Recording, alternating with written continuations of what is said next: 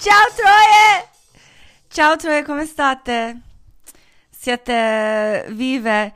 Io sì, finalmente sono tornata e ho una nuova armonica.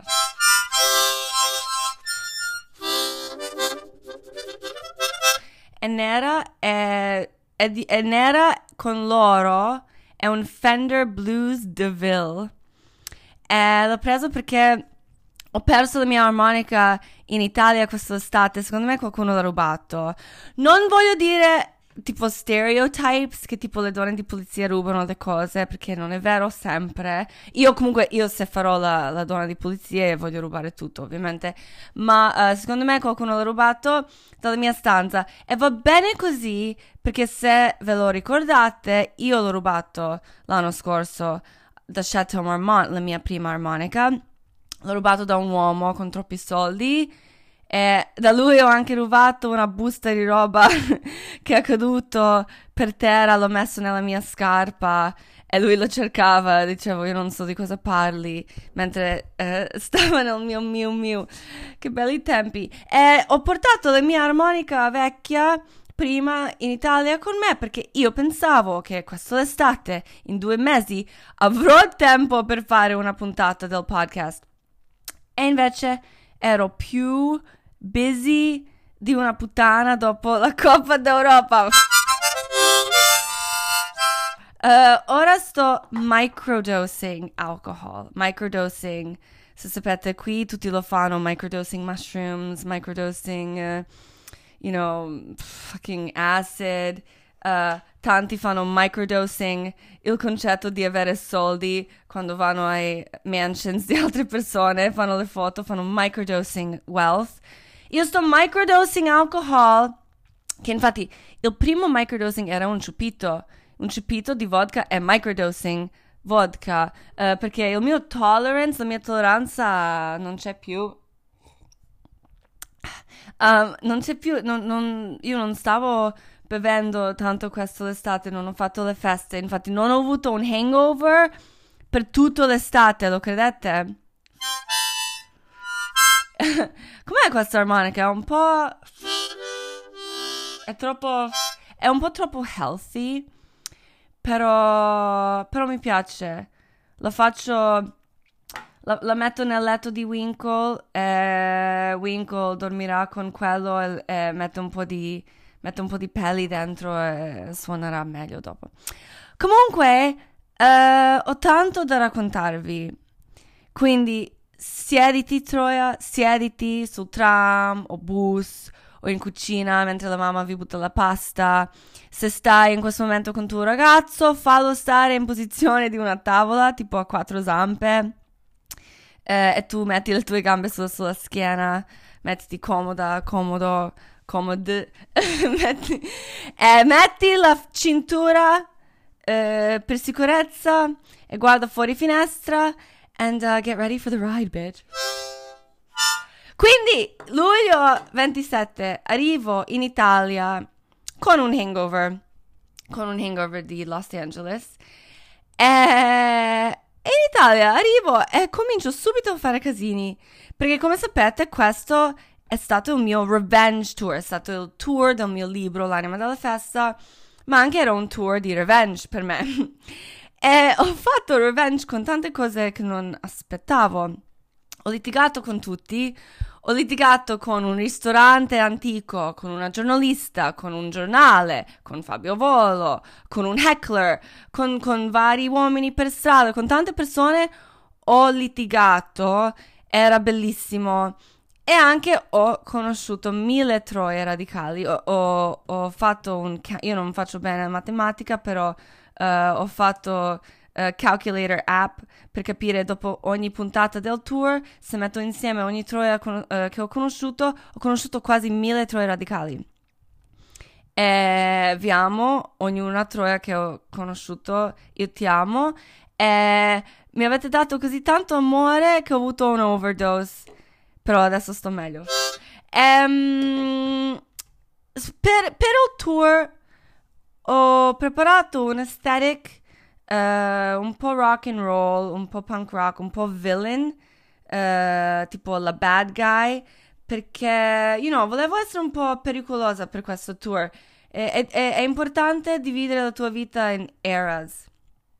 You know, uh, ne parlerò di più in una intervista che esce tra poco su Full Magazine, parlerò dell'importanza di eras.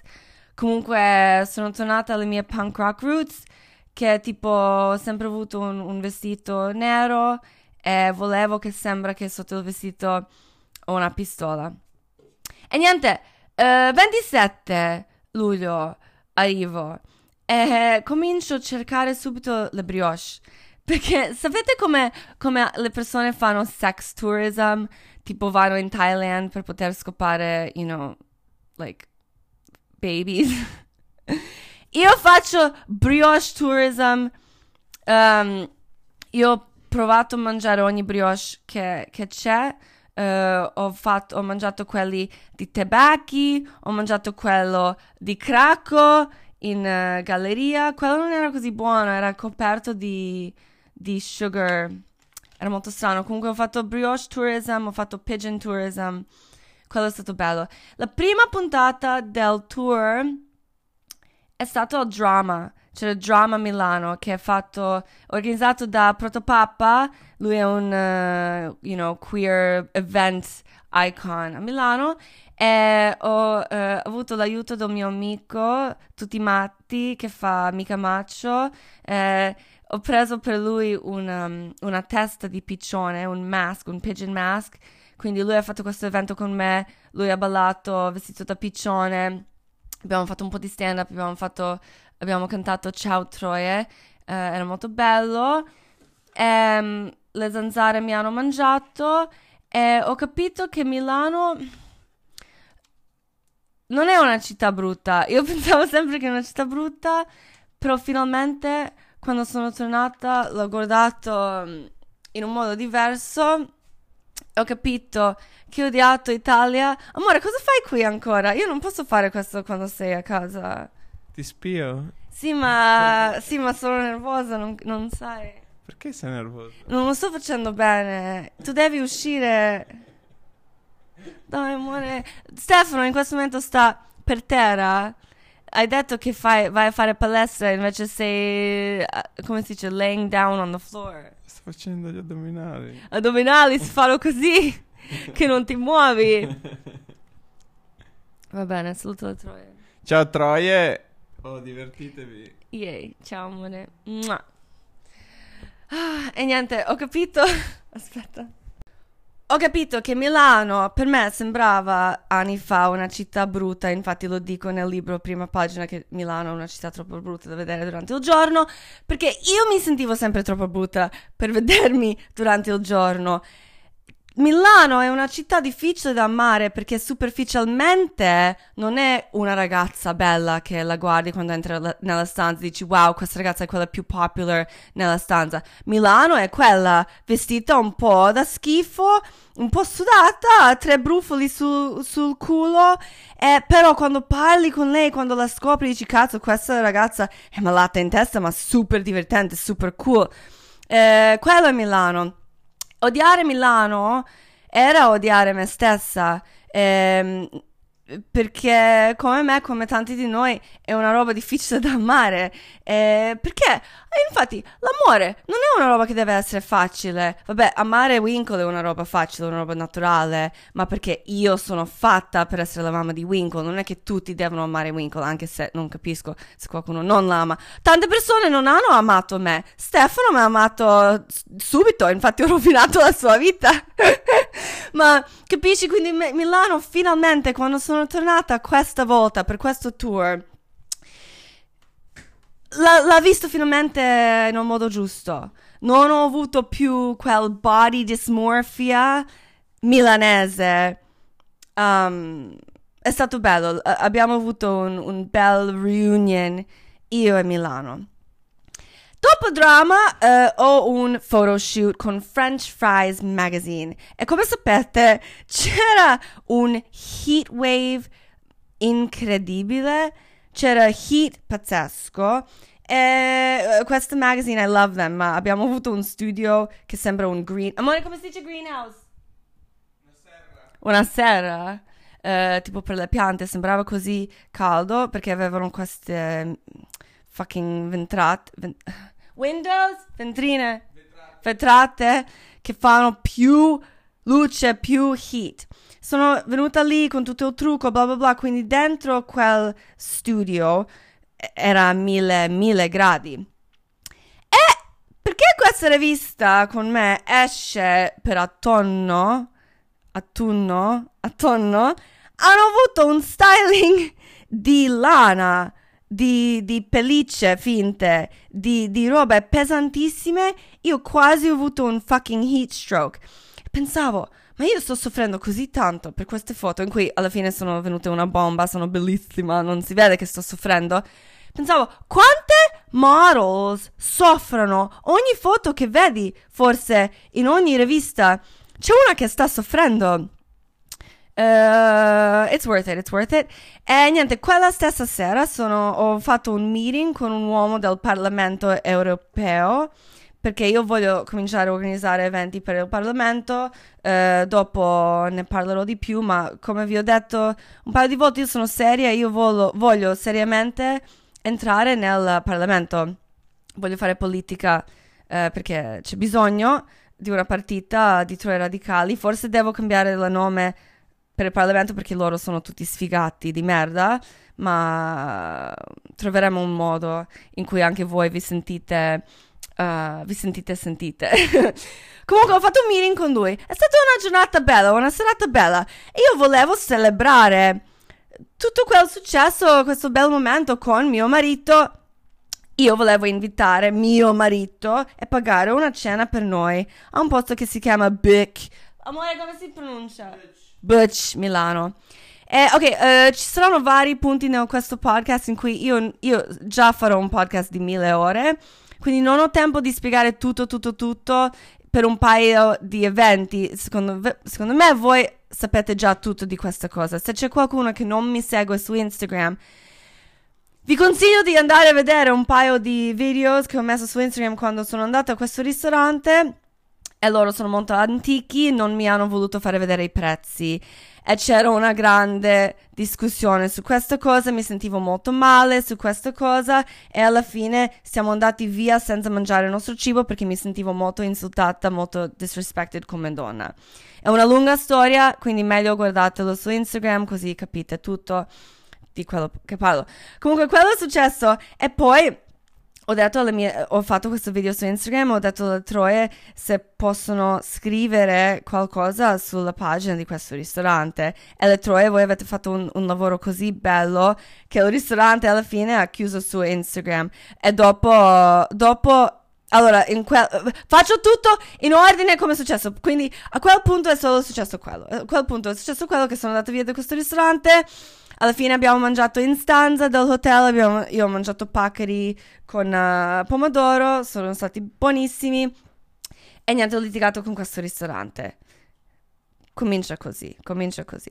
Um, poi andiamo un po' a Verona, perché dopo questa roba uh, a Milano uh, abbiamo avuto un paio di giorni liberi prima che comincia davvero il tour, comincia tipo 12-13 puntate in, in, in dieci città in un mese. E in Verona, quando vengo a Verona, sto sempre a Villafranca con uh, you know, la, fi- la, famiglia di Stefano, sono di, di, di Villafranca. E lì una cosa molto bella è che lì loro hanno suo dottore di famiglia, hanno, you know, io sempre vado a dentista a Villafranca, vado al dottore a Villafranca perché non costa niente e in America costa, you know, un sacco. E, ehm, quindi ho detto, sai, io uh, finalmente andrò al dottore per uh, il mio buco di culo perché sapete che io ho avuto emorroidi tanti, tante volte emorroidi e mi sono rimasti, si chiamano skin tags. Io vi parlerò di queste cose perché io non voglio che la gente si vergogni di queste cose, ok? È solo una roba piccolissima come un, un pisello, non quel... Amore come... Peas un pisello, i, piselli, quelle robe verdure verdi, è tipo grande come un piccolo pisellino, un po' di extra skin, un skin tag. È carino, infatti, è un bottone su buco di culo. Però dicevo, io forse non lo voglio avere più, io voglio avere un buco di culo di una porno star, no? Quindi siamo andati al dottore per questa cosa. E il dottore è uno che ha 80 anni. E arriva, Stefano viene con me nella stanza. E lui mi fa mettermi su, sulle ginocchia. C'è, il- c'è la tavola, sai? E lui mi fa mettermi sulle ginocchia, appoggiata, così che mio culo esce fuori. E- e- e- ma era, era molto grotesco, era molto volgare. Non si fa così dottore. E il dottore guarda il mio buco di culo e dice a Stefano, vieni qui a vedere questo. E Stefano dice, ma io lo vedo ogni giorno, che cazzo dici? Vieni qui a vedere questo. Ma questo è un esempio quando un uomo fa come la luna, che prende, prende la luce della- del sole e f- vuole fare finto che quella luce è suo. Non è suo luce. Non è suo buco di culo di fare vedere Stefano, è mio buco di culo, non è suo story. Uomini sempre le nostre, prendono le nostre stories e le raccontano. Comunque ha detto questa roba è una cagata, non devi fare niente, è normale. Succede di solito alle donne incinte, eh, così. Comunque, eh, io dico, noi usciamo da questo appuntamento e io dico a Stefano, dico, ma secondo te, ma secondo te lui racconta tutto ai tuoi genitori, che raccontano tutto a tutti? E Stefano dice, E certo, e io dico, ma quello è illegale! E Stefano dice, è un piccolo paese, cosa vuoi? eh, funziona così. Quindi, vabbè, io sono ormai abituata che tutti in Verona e Villafranca mm, eh, sanno tutto. eh, Già, già quando ho, ho sposato Stefano c'era questo discorso che eh, lui ha sposato una porn star, forse ho raccontato questa cosa. Comunque, ehm, quello è stato molto divertente.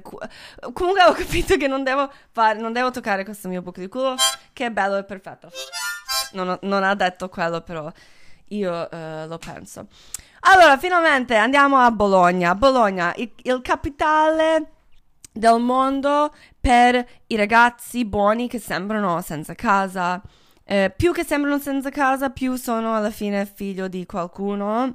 Ehm, però ci sta, ci sta. Eh, Stefano ha mangiato. Stefano ha mangiato la cotoletta bolognese. Eh, io ho mangiato ravioli con burro. eh, lui stava male per tre giorni. Ehm, e quel giorno era secondo luglio. Quindi c'era una partita. C'era, you know, the Euro Cup or whatever. E Stefano non è ven- venuto al mio primo, perché Drama Milano era più un drag cabaret performance. Questa è stata la prima puntata vera del mio book tour in cui parlo del libro. Non sapevo come sarà, non sapevo niente. Stefano non è venuto con me. Lui è rimasto in, in stanza dell'hotel perché lui voleva guardare la partita. E quindi io, mentre facevo questo evento a TPO Bologna, un, un posto molto cool, um, era fuori e all'aperto e mentre facevo il mio evento sentivo la gente che urla per strada o sentivo che qualcuno nel bagno urla e ho capito, vabbè, Stefano sta bene, stanno vincendo. La prima puntata era pazzesca, c'erano tipo 250 troie. eh, ho iniziato a capire che voi anche ehm, mi, porta- mi portate regali. Non lo aspettavo. Eh, dopo il tour ho avuto tipo un extra suitcase pieno di ehm, Oreo, Lady Gaga Chromatica Oreos. Ho avuto, ho ricevuto tipo 15 pacchetti di quelli. Tanti eh, disegni, li ho portati tutti a casa. Ci sono adesso in, mio, in mia stanza mentre faccio il podcast. Sto guardando i vostri disegni. Eh, grazie mille per tutti i regali, ma soprattutto la cosa molto carina eh, è che ad ogni evento qualcuno ha portato tavernello e cetrioli. Così abbiamo fatto sempre un spritz radicale con tavernello con un cetriolo dentro. E alla fine del tour, dopo tutti gli eventi, ero così ab- abituata che si beve questo dopo il tour. Infatti, al, al- al fine del tour, anche gli organizzatori degli eventi hanno, hanno cominciato a comprare queste cose per poter fare questa cosa.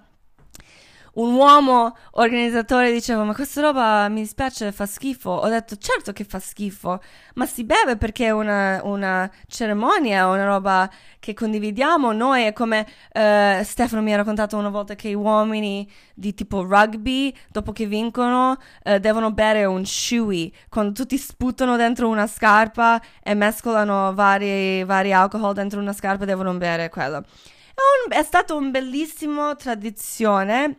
Mm. Scusami, io non dico che Tavernello fa schifo. E non dico che bere cetrioli fa schifo. Però, per qualche ragione, per qualche motivo, mescolarli tutti e due, se non sono tutti e due freddissimi, sì, fa un po' schifo, you know, siamo oneste, però è una roba bellissima da fare e ti fa molto bene.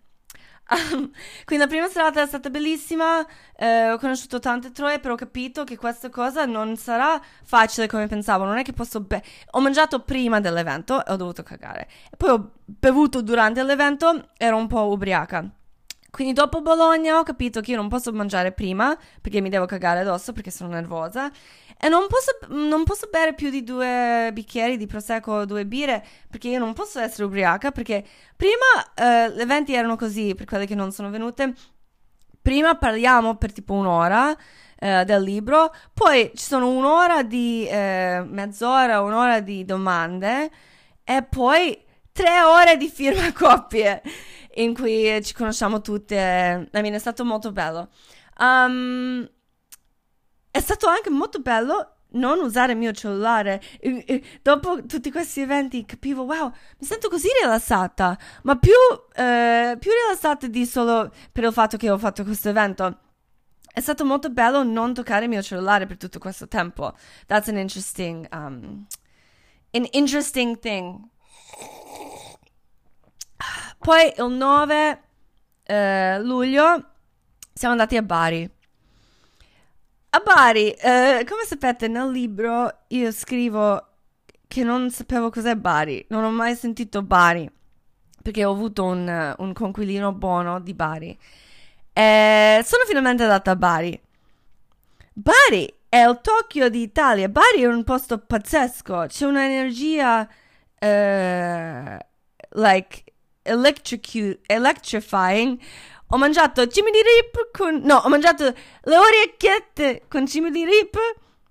Erano così buone che mi è venuto voglia di scopare. Ho detto, Stefano, portami in stanza. E mi ha portato in stanza e mi sono messa subito a dormire. è stato bellissimo. Um, siamo stati a Ode Up Garden, Bari, un, un altro posto dove dovete ven- andare se, se siete lì. Da Bari, giorno dopo andiamo in macchina a Lecce, sotto Lecce, in un posto che si chiama Macelleria. Uh, aspetta, il, il Macelleria Wave è tipo un, un, un, serie di eventi che ha organizzato Protopapa a questo posto Masseria. Masseria, lo dico bene? Devo cercare. Um, siamo lì per un DJ set. E hanno dato noi la stanza e tutto, è stato molto bello. C'erano altri. C'era Vergo, anche lui ha fatto un piccolo performance. Ho fatto un DJ set a questa piscina grandissima. Uh, e ho fatto un bellissimo DJ set perché ho fatto anche vocalista, sai quando. Eh, come fa Franchino. Però era difficile perché io pensavo che questo evento sarà uh, solo gay, queer people, cool people, troie radicali. Ma c'erano anche famiglie. C'erano famiglie che fanno, che fanno vacanza. Vicino a me c'era un bambino che si caga addosso. E quindi Protopapa, ho detto, ma Protopapa, ma come posso fare questo evento? Come posso fare vocalista se non posso dire le parolacce, se non posso dire porco dio, se non posso dire ciao troie? Ci sono famiglie qui. E lui ha detto, non so, scusami. E vabbè, dopo un paio di drinks, però ho detto, ho detto il microfono quando mi guardavano tutte le famiglie, ho detto, ma com'è possibile, com'è giusto che io non posso dire Troia perché quello offende, ma può vicino a me cagarsi addosso un bambino? Anche quello mi offende, scusa. Ma niente, è stato bello, ho messo, quando ho suonato Goran Bregovic, tutti siamo uccisi quasi. Uh, perché lui fa impazzire tutti, tutti, tutti.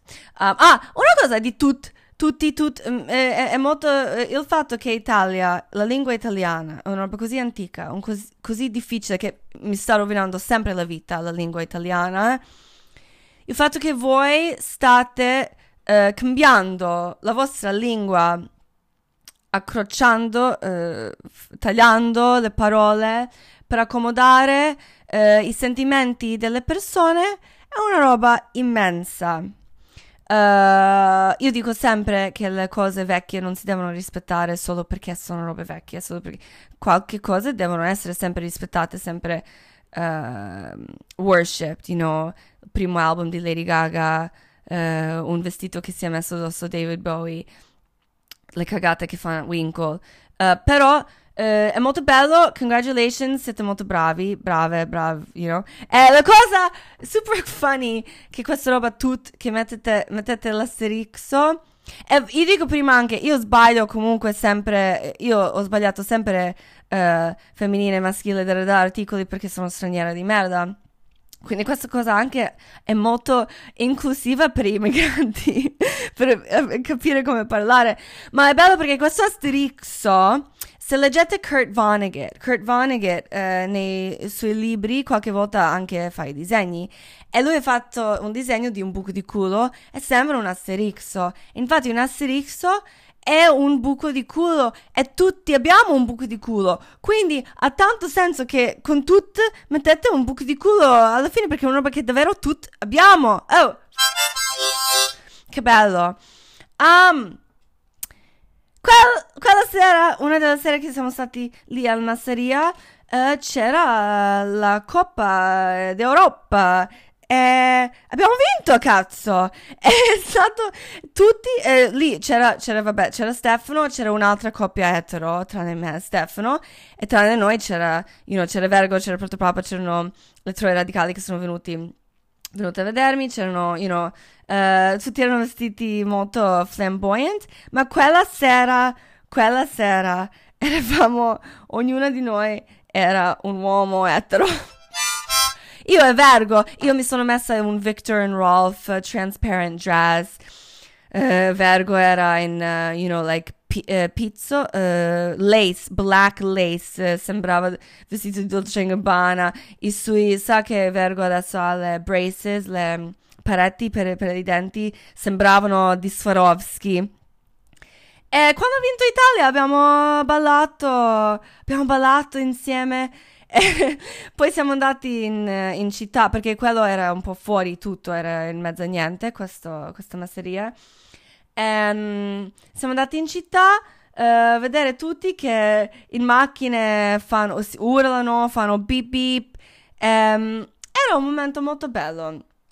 Però devo dire una cosa, eh, che gli uomini etero a questi celebrations per sport eh, si comportano come non vogliono che i gay si comportino a gay pride. Quindi, se noi gays e troie radicali possiamo godere vostri eventi per sports, voi forse anche potete venire ai nostri eventi, o no? Perché i nostri eventi comunque siamo vestiti molto meglio. E niente, lì prima di andare alla prossima puntata, tornare a Milano, che poi vi dico, questo tour è stato organizzato all'ultimo momento, è stato organizzato molto bene, grazie a quelli di Fandango e quelli di ogni posto dove siamo andati, però è stato organizzato che vado al nord, sud, nord, sud, nord, sud, non era tipo che mentre sto al sud faccio le puntate del sud, no, so, abbiamo fatto un giro pazzesco. Comunque, eh, prima di tornare a Milano, ho visto che Beppe Sevegnini in Corriere della Sera ha scritto un articolo sul fatto che io f- eh, mi sono arrabbiata con questo ristorante che, di- che non rispetta le donne, che è misogynist e sexist.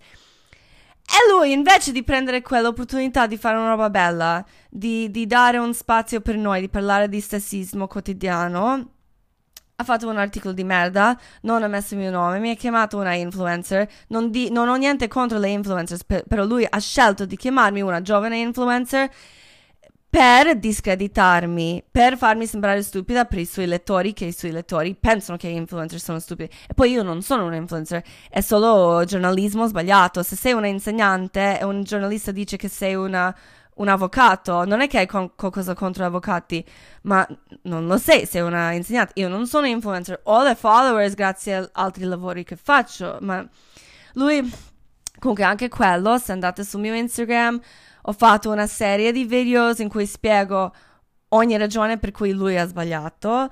eh, spiego eh, perché fa male questo tipo di giornalismo.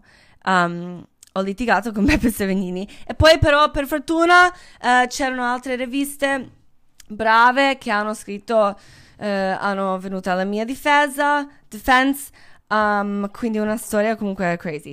Però dico una cosa qui che non c'è già su Instagram. Um, il fatto è questo, sì, io ho tante followers, ho un platform, um, tutte le troie radicali hanno scritto robe molto intelligenti sulla pagina di questo ristorante e le altre riviste hanno scritto di me.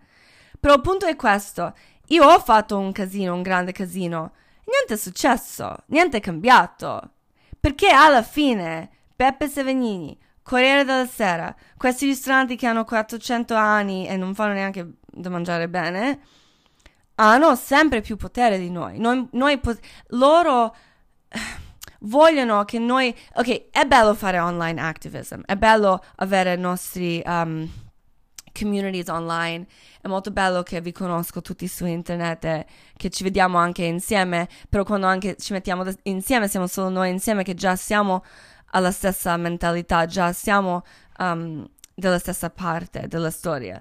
Eh, il punto è che quello che facciamo noi non è abbastanza. E loro, Beppe Savenini, Corriere, di establishment, vuole che noi ci sentiamo in colpa per fare un po' di online activism, eh, che già quello è sbagliato, ma quello non è niente. Quel ristorante c'è ancora, infatti gli ho dato un sacco di pubblicità. Beppe Savenini ha ancora una rubrica sul Corriere, anche se l'ha scritto male e ha fatto giornalismo sbagliato objectively una, una, roba sbagliata. Fandango Libri ha provato a farmi una intervista con un giornale grande, vero, eh, per parlare di questa cosa e loro no, loro hanno paura, non lo vogliono fare, anche tranne Fandango. Io sono una donna etero, sposata, bianca, eh, che la gente, sono magra. People like me e ho un establishment come Fandango pure che mi aiuta e comunque non riesco a fare un cazzo. Quindi pensa a una ragazza non come me che non ha un platform, che non è mm, bianca e tipo sembra, diciamo, quote unquote, abbastanza bella che la gente non la odia. Noi non riusciamo a fare un cazzo. Non è niente quello che sto facendo. Non sto facendo niente. Sto facendo quello che posso, ma non è niente. Eh, vabbè, dopo quando... Perché sto facendo tutto in, in, uh, in uh, order. Sapete cosa sta avvicinando tutta questa estate? Sta avvicinando quello che succederà a Afghanistan. E niente, sto dicendo solo che già, già quest'estate stavo capendo... You know, noi siamo così odiate per uh, noi no, è stupido perché, perché litighi con un, ristorante? È solo un ristorante? Sì, ma se non posso litigare per un pezzo di carta, per un menu, per i prezzi, non posso fare quello. Ok, ma anche non posso neanche urlare per strada per l'abortion, perché quello è troppo. Infatti non possiamo dire niente. Io penso noi possiamo cominciare a uccidere. I'm sorry. Ok, I'll talk about this later. I'll talk about this later. Comunque, uh, torno a Milano. E faccio una puntata a eh, 14 luglio a Libreria Colibri, è stato molto molto molto carino. E lì Uh, lì. Ho capito un trend che sta succedendo a ogni puntata, un trend che i piccioni vengono, perché per quelli che avete letto il libro, i piccioni sono molto importanti nel libro, sono quasi le protagoniste, uh, sono il framing device della story, eh, per ogni puntata i piccioni arrivano. Te- tipo, io sto lì seduta, vengo, arrivo prima che comincia l'evento. E con le persone, i piccioni stanno arrivando, arrivano in tempo per ogni puntata, stanno lì mentre parlo e poi vanno via. E durante ogni puntata cagano sulla testa di qualcuno. Sempre! Sempre! Cagano sulla testa di qualcuno. È bellissimo. È bellissimo. Uh, wow. E niente, quello. That was cute. Mi sono messa un vestito nero di Jackie Moose con le spalle larghe. You know, questo tour mi sto. I'm reclaiming my space. Sto. I'm reclaiming Milano. I'm reclaiming quello che è successo a me. You know. Non voglio sembrare cheesy. E infatti, ok, vi dico, il giorno prossimo, io il 15, stiamo andando a Roma. Da Milano a Roma. Ehm, io quando ho una visione eh, per me stessa in testa, lo, lo- faccio tutto per ottenerlo. Ehm, ok, qualche visione non ho ancora realizzato. Infatti, io so, io so che la mia vita, le cose belle, più belle, stanno ancora per succedere. Perché non ho ancora conosciuto Lady Gaga. Qualche visione non ho ancora realizzato, come quello, visione in cui bevo whisky con Lady Gaga, in una macchina mentre Speranza guida un pink Porsche convertible, you know. ehm, ma ho avuto una visione a Milano. eh, ho avuto una visione eh, di me con sulla pancia un cane, un Dalmatian sulla pancia. Poi vi dico, non è per Disney, ok? I love Disney or whatever. But uh, non è per il film di Disney, è perché eh, i Dalmatians vengono da Dalmazia. Sono croati, cani croati. E io mi sentivo sempre molto attaccata a loro perché loro, tranne solo essere croati, eh, hanno una personality che io non avevo ehm, naturalmente. Sto imparando come avere questa cosa, che loro sono molto liberi e molto fun, e, you know, e- funny, però anche sono molto pericolosi se li tratti male. Loro erano eh, guard dogs per the Royals o invece anche stavano sempre con i gypsies, stavano sempre in giro, hanno tutti e due lati di sue personality. E io non voglio essere cheesy, but I'm sorry, I'll tell you guys this bullshit. Io mi sto sentendo più forte nella mia vita recently, non voglio più che people fuck with me, you know, tutte queste cose. E dicevo, che bello sarà so questo Dalmatian, questo guard dog sulla mia pancia perché lui mi può guard my, my gut, my, my instinct. E poi è una roba bella da vedere, da ricordare chi sei, chi vuoi essere, bla bla bla. You know, bullshit. Comunque è una, una figata. Dicono, dicono, uh, you know, um, cosa significa il tuo tattoo? What do your tattoos mean? Significano che sono cool, che, eh, che riesco a sopportare il dolore. E, e niente, che sono cool. Cazzo vuoi? Alcuni tattoos, il significato è solo che mi piace. Però questa cosa ho voluto fare davvero. E c'è questo Mino. eh, Mino è il mio tattoo artist preferito. Ha un tattoo shop eh, in Porta Genova, vicino a Naba. Eh, lo dovete cercare. È un, è un ragazzo bellissimo. Mi piace un sacco lui. Lui è tipo, you know, uh, the good masculinity. Lui è amico con quelli No Tex Azienda, con Lore Gentile, tutto quel group. Uh, lui mi ha fatto questo tattoo. Mi ha fatto più male di, I mean, mi ha fatto più male della mia, di, di quanto mi ha fatto male la mia vita. è grande questo tattoo, è grande. Um, sulla pancia. Eh, però è bello, questo dolore è bello perché quando passa ti senti un'euforia. Infatti, sempre eh, pensavo fare le feste è bello perché eh, il giorno dopo hai un, you know, bella festa, mal di testa. Il giorno dopo stai male per poter stare bene dopo. E anche Mino mi ha detto, sai che la cosa migliore, mm, se hai un hangover, la cosa migliore da fare è farti un tattoo. Così passa il dolore.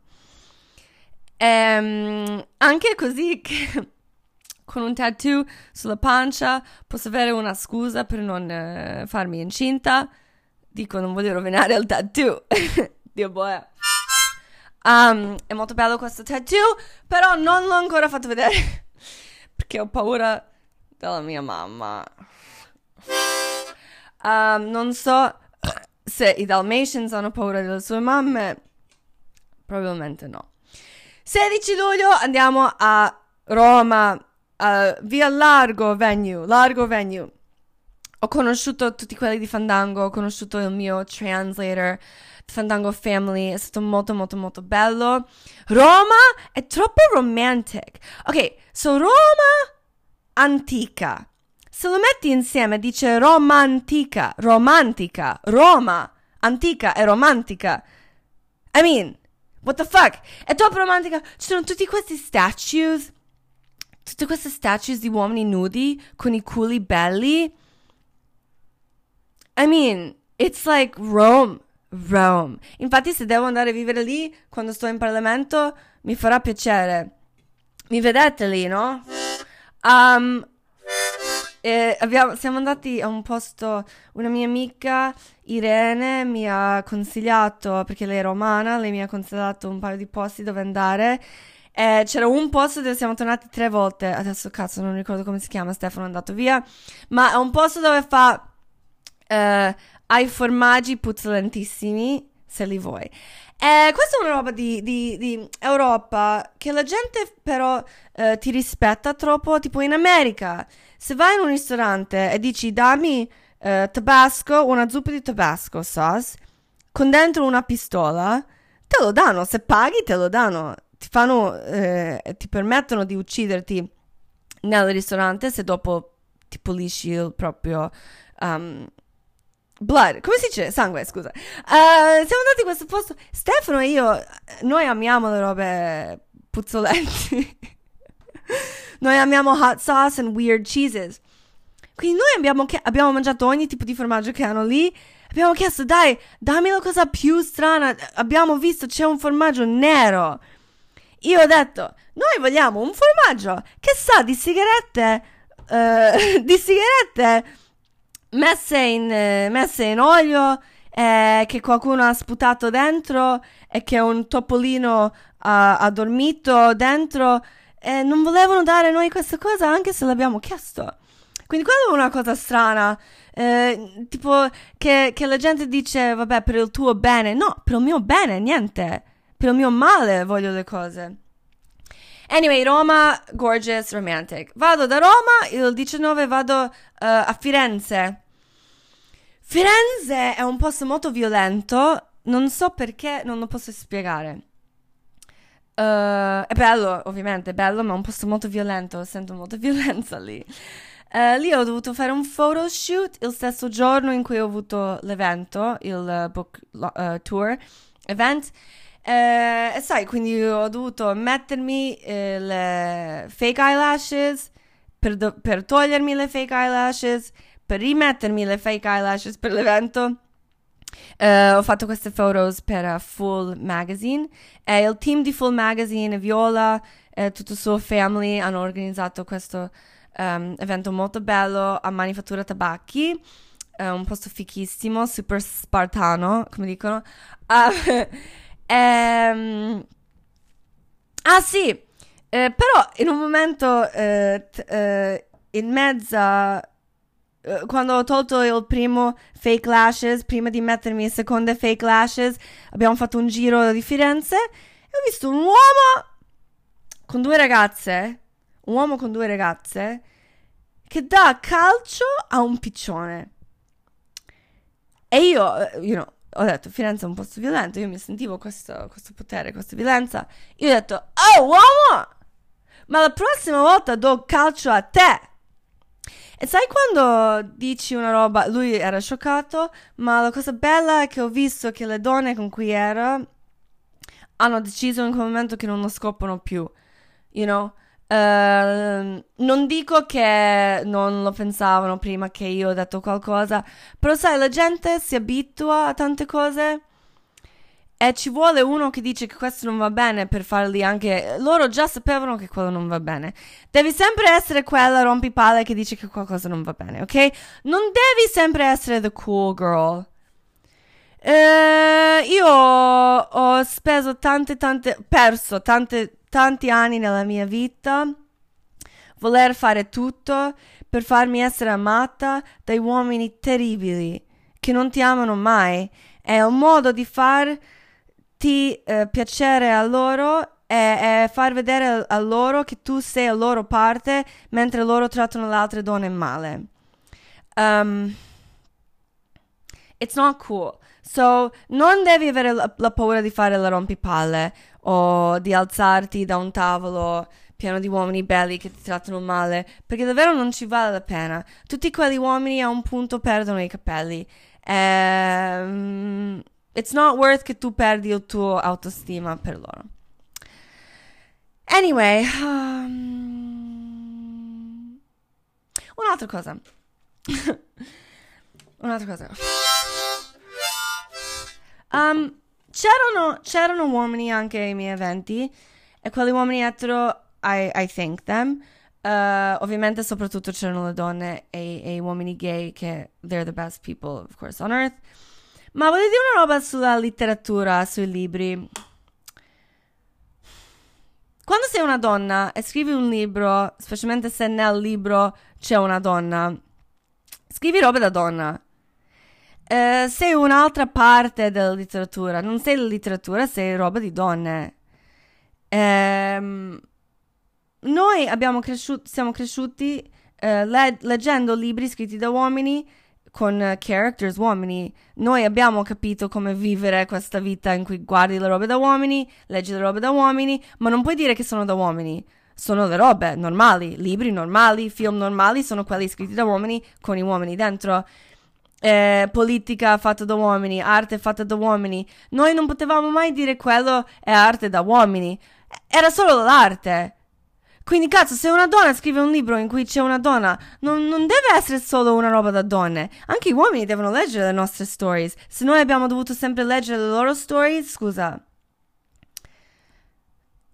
Un piccolo pensiero. 20 luglio. Torno a Milano. Sto imparando come suonare questa cosa, scusami.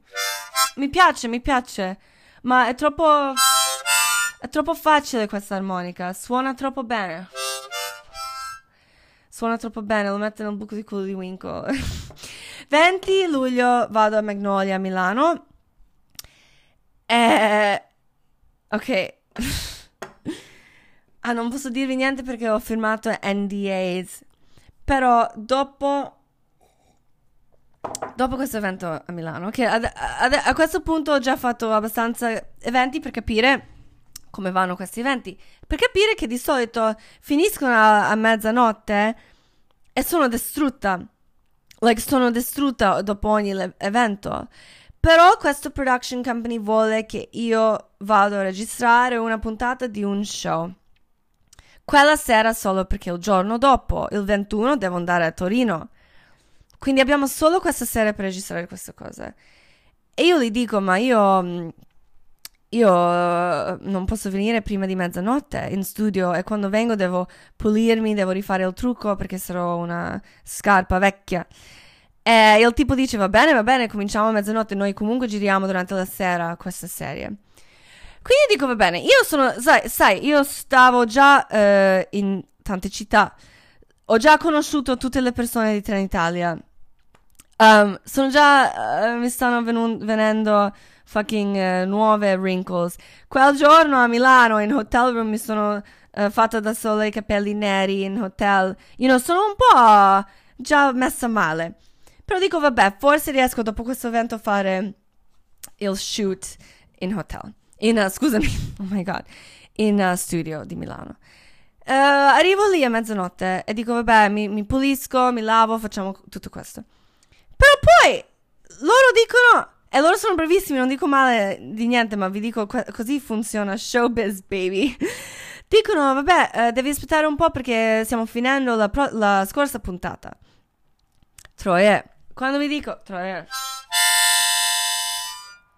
quando vi dico che io e Stefano, io e Stefano stavamo lì fino alle 5, aspettando che comincio la mia parte. It was fucking crazy. Ma stavo. Stavo morendo. Uh, però um, finalmente l'ho fatto, la mia parte l'ho fatto bene. Però dopo quando esce questa cosa, vi faccio vedere quando esce questa cosa, uh, vedrai che sembro, sembro un zombie, un zombie truccata, um, perché ero davvero, davvero distrutta. Però vi dico, siamo tornati al hotel tipo alle 6-7 di mattina eh, con tre ore per dormire prima di andare a Torino. E qualcuna, qualche troia, vi dico, ogni troia che mi ha dato un regalo, anche solo venire ai miei eventi era un regalo. Io vi amo ognuna, vi ricordo ognuna, ognuna vostra faccia lo ricordo. Infatti adesso finalmente sto parlando direttamente a voi. Quando facevo prima il podcast non, non, non avevo in mente una faccia, avevo you know, il spirito delle troie radicali. Adesso io vi ricordo tutti Grazie, vi amo. Ma una in particolare ha lasciato il nostro hotel, non so come, ha lasciato un... Uh, ha lasciato i cetrioli in hotel. C'era in mia stanza quando siamo arrivati, distrutti, affamati, eh, eh, tossici, eh, tossici senza, you know, dro- eh, tipo sai quando ti senti così usata, che ti senti che hai, eh, eh, sei piena di lead, di gasolina. Siamo arrivati, c'era questa roba di cetrioli in stanza con un uh, note. Eh, io e Stefano abbiamo mangiato tutti quelli cetrioli e abbiamo sopravvissuto solo grazie a quelli cetrioli. Quindi se tu stai ascoltando, grazie mille. Ah, giorno dopo andiamo a Torino, Dio cane! Mm. C'è un, c'è un photographer, un male photographer etero, che ha fatto le foto di Asia Argento, bla bla bla, che mi vuole fare la foto prima eh, quella puntata del tour. Io dico sì, va bene. Ma sapete quanto sono a questo punto tired e tutto? Lui mi fa queste foto, sai, fuori, prima l'evento. Eh, l'evento era a Libreria Trebisonda. Era fatta da loro, era fuori, non c'era un bar. Io ho dovuto, dovuto andare fuori a prendere per le mie troie le, le eh, bottiglie di prosecco perché non, non potevo che, che stanno lì senza da bere. Comunque, prima dell'evento lui mi ha fatto queste foto nella luce mm, vera, nella luce normale. Raga, sono, foto, sono venuta così brutta, sono venuta così male in queste foto. Le ho postate perché, again, io sto, eh, ehm, sto crescendo come persona. Io non posso avere paura di quello che succederà alla mia faccia con il tempo. Sarà solo peggio, sarà solo peggio di oggi. Non posso avere paura di me stessa, voi non dovete avere paura di voi stesse. Però queste foto, sapete, sapete in Sex and the City quel momento single and fabulous, question mark, di Carrie Bradshaw? Era un po' così. Eh, non so, questa roba mi, mi, mi, mi tortura un po' il fatto che tutta la vita avevo paura di ingrassare, di essere grassa, avevo problemi. Again, io non dico che essere grassa è una roba terribile, dico che per me io avevo questa, avevo eating disorders e body dysmorphia. Ero sempre preoccupata con il grasso e finalmente, finalmente mi sono um, liberata da questa cosa. Ho avuto due giorni in cui mi sentivo bella e adesso subito mi sono solo preoccupando di invecchiarmi.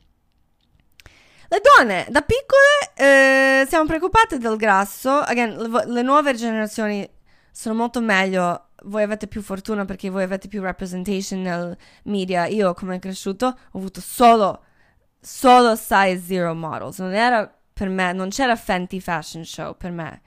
Um, le donne piccole devono pensare tantissime cazzate. Grasso, you know, lui cosa penserà della mia figa, stupid shit. E poi finalmente ti liberi da questa cosa e devi subito pensare co- come stai invecchiando. E sto, you know, in tutto questo periodo in cui sto facendo, you know, un tour della Madonna, una roba molto bella nella mia vita, sto ogni sera guardando le foto di fillers, before and after, under eye fillers. Under, sapete, mesi fa, da quando quel dottore mi ha detto che devo fare fillers sotto gli occhi, non sto pensando. Ehm, io non lo farò. Io non lo farò l'ho deciso, io non lo farò. Ho trovato anche vari, vari um, accounts di come va male questa cosa. Però è molto difficile vivere così come donna. Ehm... Stavano, c'erano gli Olympics, you know? The Olympics, the fucking Olympics. E mi ha aiutato questa cosa di Olympics perché ci sono le ragazze così perfette, così incredibili belle ma, ma talented, ma, che fanno magia con i loro corpi. Queste piccole russe, you know, che fanno robe che non, non credi, non sembrano special effects. E loro fanno queste cose che non hai mai visto, che non capisci come lo fanno. E dopo piangono perché non l'hanno fatto bene, non l'hanno fatto abbastanza bene. Um, se loro possono sentirsi così dopo fare una roba incredibile, ovviamente anche noi umani, mortals, um, possiamo sentirci male per le robe normali. Eh, noi dobbiamo combattere queste cose. Io vi racconto sempre come mi sento con questa cosa. Io voglio che voi mi tenete. Um, come si dice? Fuck. Hold me accountable. Io dirò se, vi, se, se cambio cosa farò. Hold me accountable. È difficile, è difficile vivere in questo mondo come donna. Now, now, in the meantime, in tutto questo, anche il tour, I'm very happy about the tour. Puoi essere happy per una cosa, ma anche preoccupato per altre cose nello stesso tempo. Dopo quella sera a Torino, uh, la mia agente, vi ho detto che finalmente ho un'agente letteraria, un'agente mi scrive, uh, ho avuto un paio di rejections per il mio libro è normale, la gente vende il libro ai publishers, a, you know, Penguin or whatever, c'è la gente che lo vende. È molto normale che è prima rifiutato da altri publishers, you know. Io ho amiche che hanno uh, provato a vendere il libro per un anno, you know, quindi sono, sono passati due mesi da quando un publisher, ho avuto due rejections, ma anche quelli mi hanno fatto male. Io de- ho detto a lei, guarda, io sto in tutte queste città antiche c- città italiane che ogni città ha tipo, you know, un muro. Un muro da quando c'erano queste guerre, random guerre. C'era un muro che protegge la città. Io ho detto alla gente, ma io pensavo che la gente fa il muro, che io non devo più sapere delle rejections. Non devi dirmi le rejections. Io so che tu stai facendo il tuo lavoro. Perché anche Stefano fa agente immobiliare. Lui dice, lei vuole solo che tu sai che lei sta facendo il suo lavoro. Quindi ho detto a lei, io so che tu stai facendo il tuo lavoro, non devi dirmi quando hai un rejection. Non devi dirmi niente, io so che stai lavorando, dimmi solo quando hai una bella notizia. Mm. Comunque a Torino ho mangiato molto bene. A Torino quasi ho mangiato, perché ho avuto due puntate a Torino. Um, eh, ho mangiato tartufo, robe molto leggere. Torino è a very leggero place. Ho anche trovato eh, un skate shop quasi migliore della mia vita. Comunque Torino School, I'll talk again about Torino perché tornerò a Torino. Comunque però sto eh, pensando a Torino, eh, vedo quelle foto in cui sono vecchia, brutta e finisco le mie birth control pills. Non ho pensato che ho portato le mie birth control pills, ma non avevo le birth control pills per il mese dopo. Ho finito le mie birth control pills. Io sto su birth control pills da quando ho 15 anni. E ho paura, dico Stefano! Stefano devi fare pull out method. E poi uh, ho avuto una sensazione molto strana. Uh, not being on birth control pills, mi sentivo più il mio corpo, mi sentivo più uh, matta, ma in un modo bello. Stavo pensando di tutte queste cose. Um, di fertility, bla bla. Io comunque non voglio ancora fare figli. Vi ho detto, io penso che non lo voglio mai fare. Però come donna, i genitori di Stefano che mi rompono sempre le palle, quando lo farai, quando lo farai, mi hai promesso che lo farai. Ho deciso una cosa, ho deciso che forse uh, congelo le mie uova, perché se li congeli non devi preoccuparti, perché il problema con le donne, io in questo momento della mia vita, la mia carriera sta finalmente facendo quello che volevo, io sto finalmente facendo quello che voglio nella mia carriera. Io se, se perché non avevo le birth control pills e stavo pensando se Stefano mi viene dentro e succede quello, io non lo voglio, non lo voglio. Se mi succede per sbaglio, io non voglio fare un abortion con, con Stefano, è una roba diversa, ma non voglio neanche quello perché io non sono pronta e non sarò pronta forse per dieci anni se lo faccio mai. Ma le donne non hanno questo potere di tempo e anche la cosa di invecchiare dell'età. Le donne siamo sempre fottute. We're always fucked. Um, I uomini hanno tutto il tempo, hanno tempo. Noi, io finalmente sto lavorando nel modo in cui voglio lavorare. Ho così tanto da fare. Quindi l'unico modo di sentirmi libera come un uomo è che congelo questi cazzi di uova, così dico, uova, state nel frigo, state zitte nel frigo, vicino al gelato, vicino alla vodka. Se vi voglio, li posso anche mettermi dentro il culo a 40 anni, 45 anni. Perché una donna non diventa troppo vecchia per fare il figlio, per, per, per averlo in pancia e, e, buttarlo fuori con le scoregge. Diventa solo troppo vecchia per uh, fare le nuove uova. Eh, Comunque non è così, eh, tutti dicono a 30 anni, no, a 35 anni no, neanche anche a 40 anni puoi fare le uova, è prima di menopause. Ma comunque io penso di fare questa cosa, vi dico quello. Eh, così non devo più pensarci, sta lì in frigo e dico tutti a tutti, non rompermi le palle. Se mi rompi le palle, io rompo le uova, Dio cane. God, buying time. Ok, I'm just buying my time. 23 luglio. Andiamo, eh, abbiamo l'appuntamento a Mestre. Ovviamente non sto a Mestre, voglio stare a Venezia. Venezia è un posto molto importante per me.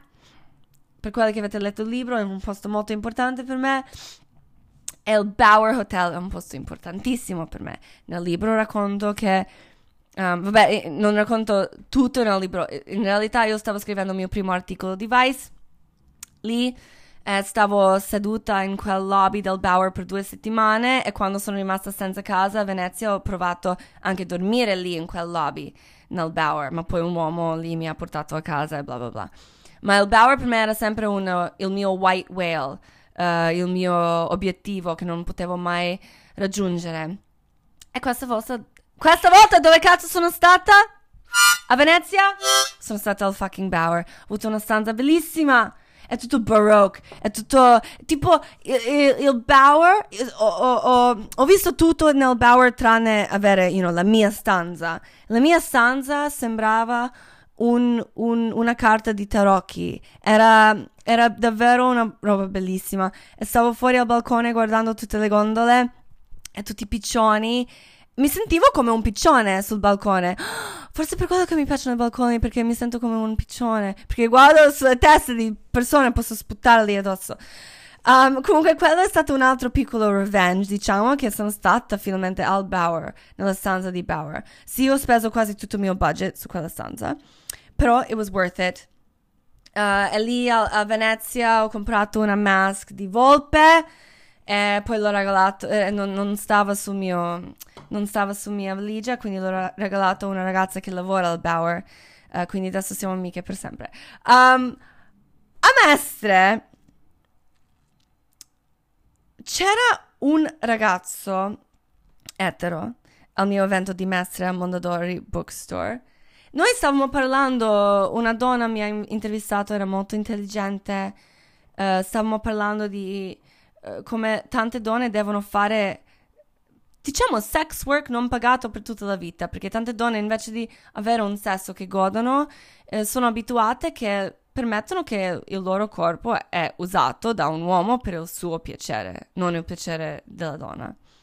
Questa è una roba vera, una roba seria, una roba che, un'altra, again, un'altra roba che gli uomini dicono ma quella roba è piccola. Sì, ma quando parliamo di ave- volere equal pay, equal rights, quello è troppo, troppo grande. Ma se diciamo noi vogliamo, vabbè, almeno i piccoli piaceri rispetto in un ristorante, rispetto durante il sesso, no, no, ma quello è stupido. Non, non puoi mai vincere con questi uomini.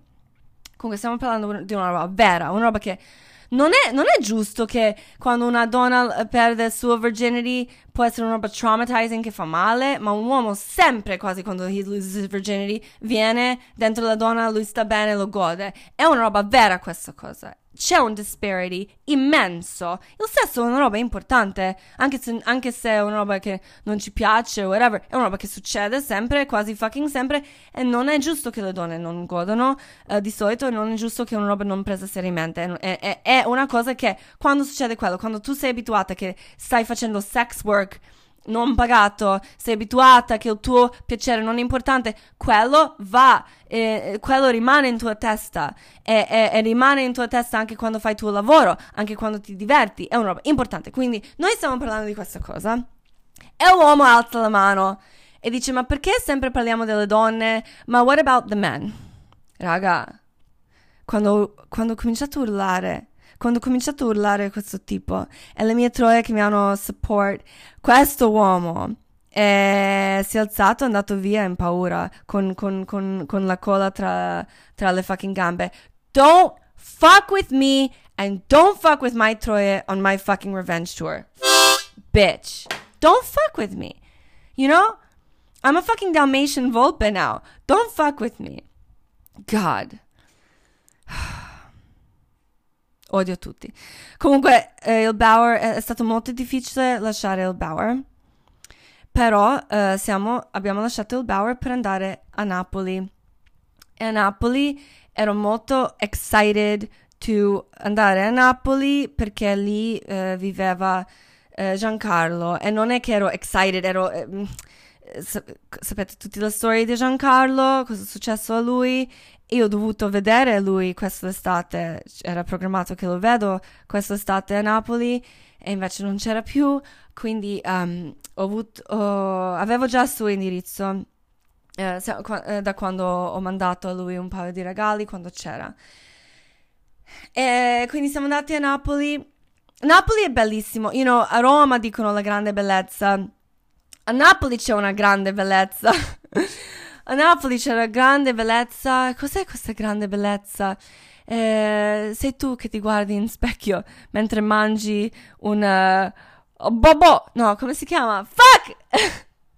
Oh, non c'è Stefano, si chiama Babà. I don't know. Anyway, quella è la grande bellezza. Grande bellezza piena di crema. Um, siamo andati in ogni chiesa, abbiamo, abbiamo um, acceso le candele per Giancarlo.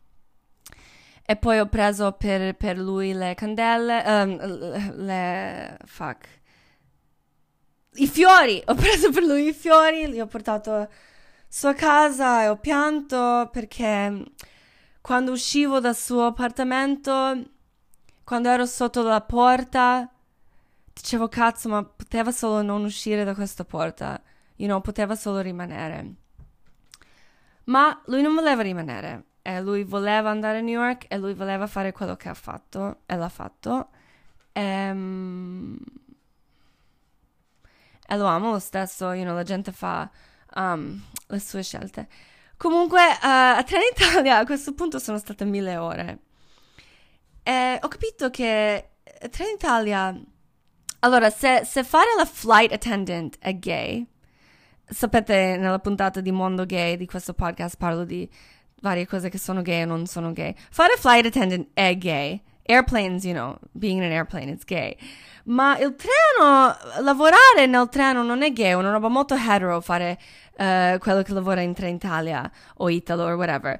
Ehm, ma sono le, le persone di questa generazione sul treno sono bellissimi. Non so cosa è successo, non so dove sono andati quelli altri che lavoravano sul treno, che erano sempre incazzati, sempre un po' brutti, un po', eh, you know, eh, coglioni girati. Queste nuove persone sul treno, e li ho visto tutti perché stavo sul treno mille ore quest'estate, sono tutti fucking cool, giovani, cool, si vede che si scoprono tutti.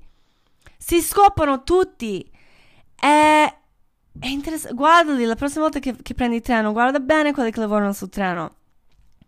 They're like, you know, uh, hetero flight attendants. Very, very cool. Uh, a Napoli, ovviamente, ho mangiato la pizza. Um, levita madre, levita nonna, boh, levita zia. Era buonissima. Margarita, pizza margarita. Abbiamo fatto l'evento a Sparks Bookstore, very cool bookstore, dovete andare. Ehm, mentre ah, io devo fare la pipì. Faccio la pipì con voi, dai, lo faccio perché io ho ancora un'ora da parlare. Io davvero, questa roba, questo podcast è troppo lungo. Faccio la pipì con voi. Um, noi quando eravamo eh, alla pizzeria, noi abbiamo witness un crime scene. Io non voglio fare stereotypes, che everyone in Napoli does crime. Sentite la pipì? Sto facendo la pipì. Uh, stavamo lì fuori alla pizzeria e c'era uno che lavora lì in pizzeria, ma sembrava troppo strano. per- Sembrava che non è uno che lavora in pizzeria, però stava lì lavorando in pizzeria. Eh, ma era tipo super distracted, stava guardando in giro, non guardava noi. E poi c'era uno che la sera precedente noi eh, stavamo eh, camminando sulle strade di Napoli, abbiamo visto questo bellissimo eh, ciccione carino che, che picchiava un altro ragazzo su un moto. E il giorno prossimo, quando mangiavamo questa pizza, abbiamo visto questo bellissimo ciccione con il bellissimo ehm, motorcycle che stava, eh, stava facendo un deal con quello che lavorava in pizzeria.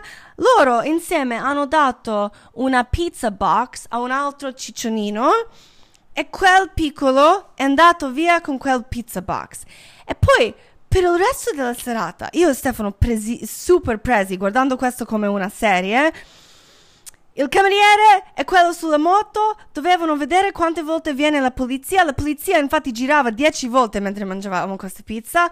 Loro tutti e due preoccupatissimi. Stefano mi ha spiegato che magari nella, nella pizza c'era qualcos'altro, eh, qualche roba, o, o solo che il, il, il, piccolo con la pizza che la portava via, la portava via ai bosses e quelli altri due dovevano fare lookouts per i carabinieri. Infatti a Napoli, se vuoi essere amata stimata, devi sapere, you know, uh, in altri posti la gente parla del, uh, del tempo, you know, ah, sta per, c'è la pioggia, quanti gradi c'erano. Uh, se sei a Napoli devi poter raccontare quante volte hai visto i carabinieri che girano. mm. Oh my god, il 28 torno a Torino, Troia. Torno a Torino. Sapete quanto sono stanca a questo punto? Sono a Torino Nora Books and Coffee, un lesbian bookstore incredibile.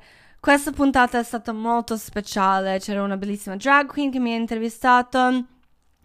Um, c'era gente, you know, um, anche nuova gente per strada che è venuta solo quando, mentre vedeva che noi parliamo. Sempre i piccioni che cagano sulle teste di persone. Uh, E, e, a questo punto, sai, eh, dopo tutti questi eventi, sto capendo tante cose delle mie troie, che siete sempre davvero cool, vestiti super cool. Eh, siete davvero le persone, like, io non, non avevo amici come voi, uh, you know, ero da sola a Milano, prima di conoscere Philip, ovviamente. Um, siete molto cool e avete sempre le domande molto intelligenti da chiedere, uh, robe intelligenti da dire. Ma uh, una roba che mi ha fatto piacere è che di solito le troie vengono in coppie di, ami- di amici. E vedere le vostre amicizie mi hanno fatto emozionare perché ha ricordato a me un paio di me, you know, me and Philip a Milano. E io voglio che voi che siete amici, amiche, um, che rimanete amici perché l'amicizia, io che sto crescendo e che mi muovo tanto nel mondo, you know, vivo in nuovi posti, queste amicizie, se conosci qualcuno da dieci anni fa o whatever, uh, there's nothing like it, perché non solo perché stai bene con loro, eh, ti diverti con loro, ma stare vicino a qualcuno che ti conosce e che ti vede e che dentro di loro, dentro il loro cervello e dentro il loro cuore ricordano le robe di te. Um, non, eh, è difficile spiegare quanto è importante, eh, perché in un modo vivi, vivi anche tranne loro. Vivi, vivi, ok, vivi tranne ogni persona che ti ha mai visto, che ti ha mai pensato. Se uno fa, si fa la sega mentre ti pensa, vivi anche quella storia in un dimension, mi dispiace dirtelo. Ma quelli che ti conoscono davvero e quelli che ti amano davvero, um, ti tengono, ti, ti, they carry you in their, in their bodies, in their minds. È importante se hai qualcosa, se condividi quella cosa con un'altra persona, uh, perché fate per entrambi, fate le robe molto importanti for each other. Um, you know.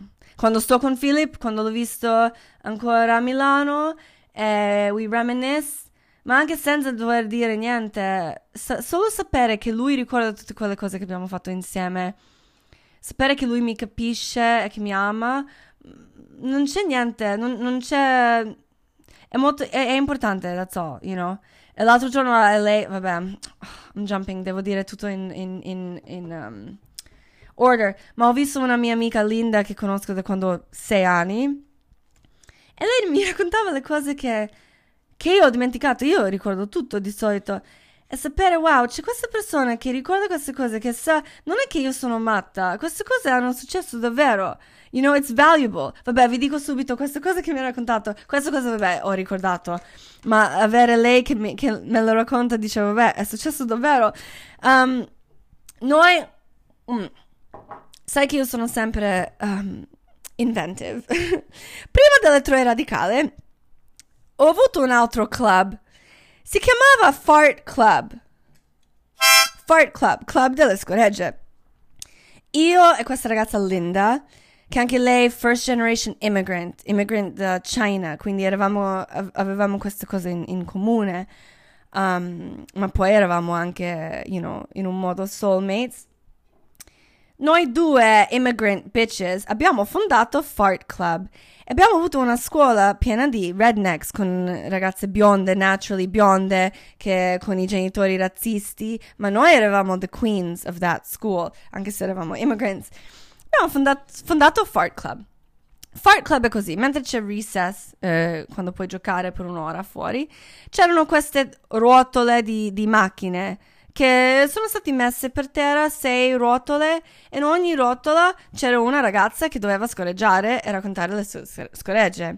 Ma c'era solo spazio per, per le donne nelle rotole e io e, io e Linda eravamo le cape di questo club eh, scusami, non c'era spazio per tutte le, tutte le, ragazze, perché poi c'erano qualche ragazze che veneva, venivano a Fart Club e non volevano scorreggiare. Non puoi stare su Fart Club se non scorreggi. E vi dico, questo era ovviamente, io ero troppo giovane, questo era prima di Fight Club, ovviamente. It was Fart Club. I started Fart Club, ok?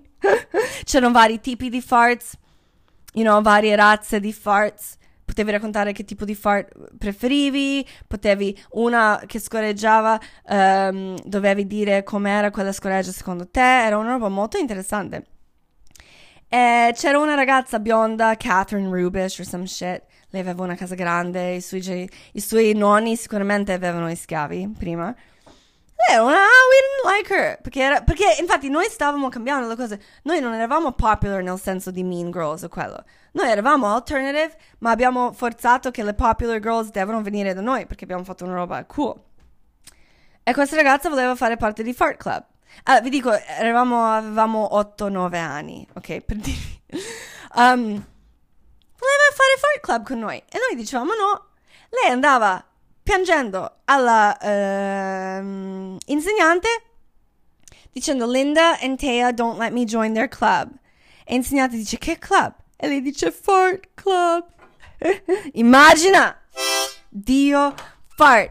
Incredibile. Comunque questa amicizia è molto bella. È stato bello vedervi tutti insieme. Ok, Troy, ci sono ancora solo... Uh, ah, ancora solo una puntata.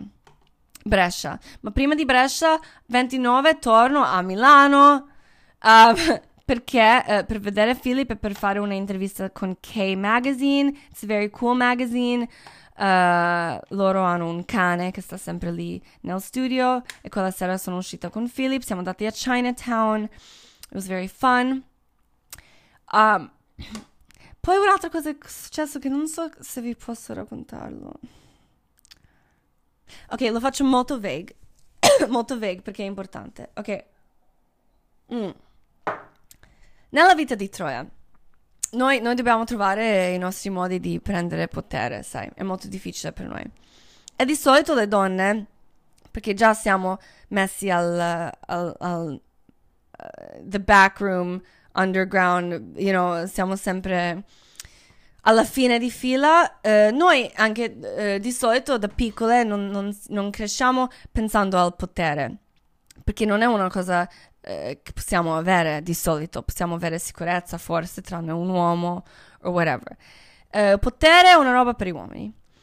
E io finalmente sto, finalmente sto tenendo un po' di potere. E, e, le donne, e questo è on purpose, society fa questo che cresciamo, cresciamo, pensando che la bellezza è potere, può essere, ok, la bellezza è potere, eh, i vestiti sono potere, sì, in un modo, ma again, society non permette a noi di avere un vero potere. E io ho assaggiato un vero potere recently, che è questo, che di solito uomini, gli uomini lo hanno da sempre che loro danno lavori a altri uomini, loro danno lavori ai loro amici, ai loro figli e non permettono a noi di avanzarci. Um, è per quello che quando la gente dice che Me Too isn't fair o, o, o se ci sono, ci, sono, ci sono, due CV identici e la gente adesso forse prendo, prenda il nome uh, di uno straniero perché è meglio per la company, that's not bad, that's good. Dobbiamo fare quello, perché di solito quelli in potere, quelli che fanno hiring, sono uomini bianchi eh, del stesso fucking bullshit. Io ho avuto un'opportunità in un lavoro di scegliere una roba importante e vi dico solo che poter scegliere di non fare lavorare un, un uomo etero e di fare lavorare invece una ragazza e un ragazzo gay, non solo perché sono gay o ragazza, perché conosco bene queste persone, ho scelto quello più, la persona più brava, più, più, you know, eh, che fa un lavoro meglio. Ma ho assaggiato per la prima volta cosa vuol dire davvero potere. Potere è poter cambiare come sono le cose. È, è, così difficile arrivare a quel punto, è così difficile avere l'opportunità di fare una scelta del genere. Quindi quando hai potere di avere una scelta, quando hai avuto un momento di fare una scelta del genere, devi farla. Perché devi, ok? I, I can't tell you more, but uh, pensaci. Oh my god, Troy. Ok, sorry, this is taking so long. Um, ho finito di bere tutto. No, c'è ancora. Mm. Ok. Primo agosto. Brescia. Dio. Che. Um, Diluvio Festival. Super cool.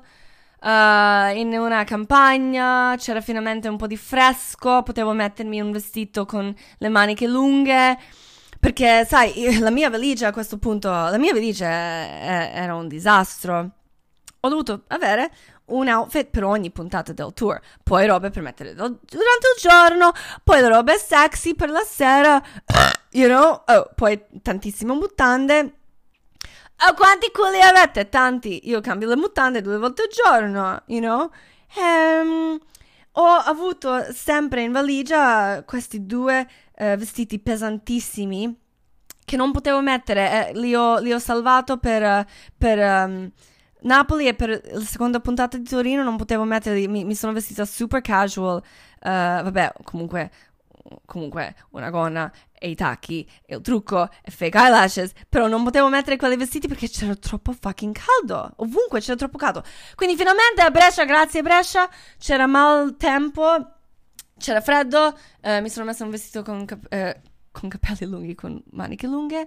E, ehm, è stato molto divertente, però è molto emotional, ero un po' triste perché... Oh, qualcuno fa un fucking suono? Perché era finito il, il tour. E sai, quando le cose belle stanno succedendo Oh, what the fuck, man? Why is he making noise? Uh, you know, eh, in tutto questo tempo non ho avuto tempo per pensarci quanto era bello. Certo che ho pianto dopo ogni puntata. Ho pianto perché ero emozionata, perché non credevo che tutte queste troie radicali sono, hanno preso mezzi, o hanno camminato, o hanno pure per sbaglio venuti sulla mia cosa per vedermi, per chiedermi le cose, per, per, per stare. La cosa che odiano gli italiani più di tutto è stare in fila e le troie radicali sono state in fila per avere firmacopie. Io ero così emozionata, ho pianto ogni sera. Per quella sera a Brescia ero extra emozionata perché era finito e non ci credevo. Um, non ci credevo quanto era tutto bello. Um, ma dicevo però, Troia, sei, sei molto stanca, provata, usata um, come un second hand dress on the real real. Voi avete The Real Real, è un sito per used designer clothing. Comunque, dicevo, Sardegna. Sardegna. Finalmente mi rilasso. Era primo agosto a questo punto. Abbiamo fatto un mese di tutto questo. Finalmente mi rilasso a Sardegna. Mi vedo una pecora. Mi bevo, mi bevo un uh, ignus. E mi, be- mi mangio la carta igienica. No, come si chiama? Carta igienica, carta musica. Finalmente mi rilasso, Sardegna, the Florida of Italy. mi metto sulla spiaggia, mi metto nel sole per la prima volta il mio tattoo. Uh, ovviamente ho messo un sacco di crema uh, contro sole. Dovete sempre mettere ca- un sacco di crema contro il sole. E infatti eh, ho detto, cazzo, forse questo Dalmatian non devo ancora mettere su, nel sole perché non hanno passato, non, non hanno passato un mese, hanno passato solo qualche settimana. Quindi mi compro un eh, costume pe- pezzo unico, one piece bathing suit. E dico, wow, che chic, che chic che sono, one piece bathing suit, sarò la più chic in spiaggia. Prima, primo giorno in spiaggia, con questo uno pezzo unico, bianco, bellissimo, super James Bond girl. Eh, devo cagare, devo cagare di brutto perché abbiamo mangiato, ho mangiato un risotto. Vi dico, Troie, io, eh, aspetta, ero sempre vegetariana, però l'anno scorso, eh, non so cosa è successo al mio cervello, ho mangiato un po' di carne. E ho smesso di nuovo a mangiare carne, ma ho pure smesso io prima, quando ero vegetariana per anni, sempre mangiavo comunque il tonno e mangiavo sushi. Um, però on tour a Lecce, uh, vicino, vabbè, non so se era Lecce, era vicino Lecce al mare, abbiamo visto, io ho visto in una pes- pescaria un- una testa di un pesce spada. E mi ha ucciso questa cosa, perché pesce spada è grande, è bello, il suo occhio è grande come il culo di Winkle. È, è- è un animale bello. Ehm, dicevo, cazzo, io non posso più neanche mangiare il pesce, non va bene così. Quindi vi dico, tutto questo tour, io sto mangiando un sacco, sto mangiando la pizza, sto mangiando la pasta, sto mangiando gnocchi, sto mangiando quasi ogni giorno i fucking paccheri, che adesso sono la mia cosa preferita. Sto mangiando ogni giorno ovviamente il brioche. Però eh, era difficile in qualche posti, devi sempre scegliere, you know, sempre la solita roba, pasta, risotto, perché tutti vogliono sempre mettere pesce ovunque. Quindi mio my stomach era un po' incazzato con me. Quel giorno ho mangiato un risotto che non c'entrava niente. Stai a mare, ma non mangi un risotto, mangi pesce, whatever. Ma ho mangiato il risotto perché non volevo mangiare pesce. Mi metto al sole e sai, quando fai lo stomaco e dico cazzo. E vado a un l'unico, l'unico bagno lì è tipo un bagno di lifeguards or whatever. Non c'era un lock sulla porta, però dicevo, io mi metto lì, Stefano ovviamente mi gu- guarda, sta attento che nessuno entra. Sti cazzi! Stefano va via subito, va via, tipo, a prendersi una birra. Io sto lì, sai, quando hai un costume intero lo devi togliere tutto. Non era, se fai pipì lo metti a parte eh, e fai la pipì con quello addosso, ma con quella cagata che avevo io non potevo farlo così ho dovuto togliere tutto. Era una cagata violenta, esplosiva, rumorosa. e ovviamente in mezzo, in mezzo a una scoreggia entra un lifeguard buono, bronzato, bello, giovane. E vede questa troia che sta cagando nuda. E lui è la prima, però, però, però, però lui è la prima persona dopo Stefano e Mino che ha visto finalmente il mio tattoo. Quindi, congratulations! Vacanza, cosa serve? Che cazzo serve? A me non è piaciuto mai. Io dico, vado a rialzarmi in Sardegna, sti cazzi. Sto in spiaggia e vedo, ci sono sempre questi tipi di spiaggia. Ci sono sempre le persone di spiaggia sono i vecchi tristi, incazzati, i vecchi infamati, i vecchi pervertiti, i ragazzini che urlano, giocano, giocano sempre qualcosa, teenagers che vogliono scopare ma non scopano, teenagers che non vogliono scopare ma scopano. C'era una ragazza bellissima, giovane, un'amica di amica uh, che aveva uh, vicino a lei sempre quattro ragazzi che la seguivano. It was amazing, very iconic. Um, ma ci sono sempre i uomini di merda che guardano le ragazze teenagers. Uh, un vecchio, tipo 70 anni, diceva a un altro vecchio: Guarda il fisico di lei. Lei aveva 16 anni. Ma che schifo mi fate! Che schifo. E io stavamo in un appartamento senza wifi senza aria condizionata. Noi dovevamo andare via l'8 agosto. Dicevo, vabbè, forse sopravvivo una settimana a Sardegna in questo appartamento. Non volevo fare, non volevo uscire a cena, non volevo fare, ero incazzata, non volevo stare lì, era, ero presa male.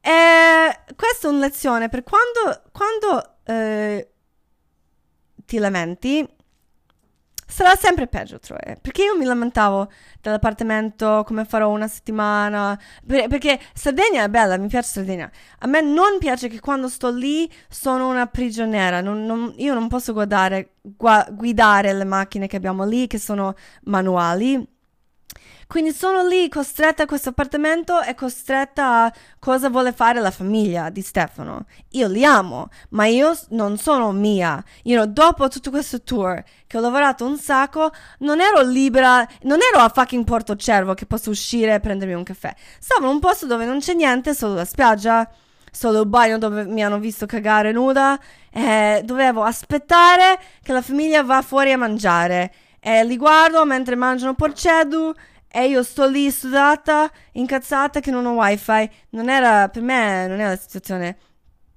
perfetta. Ma mi lamentavo, non dovevo lamentarmi perché poi è successo il peggio. Sapete già, noi eh, che siamo vaccinati da mesi, tutti e, due vac- eh, tutti e due vaccini, abbiamo fatto tutto già mesi fa, abbiamo preso Covid in Sardegna. Come non ho preso in tour che ho conosciuto mille troie? Perché quelle troie erano fucking vaccinate.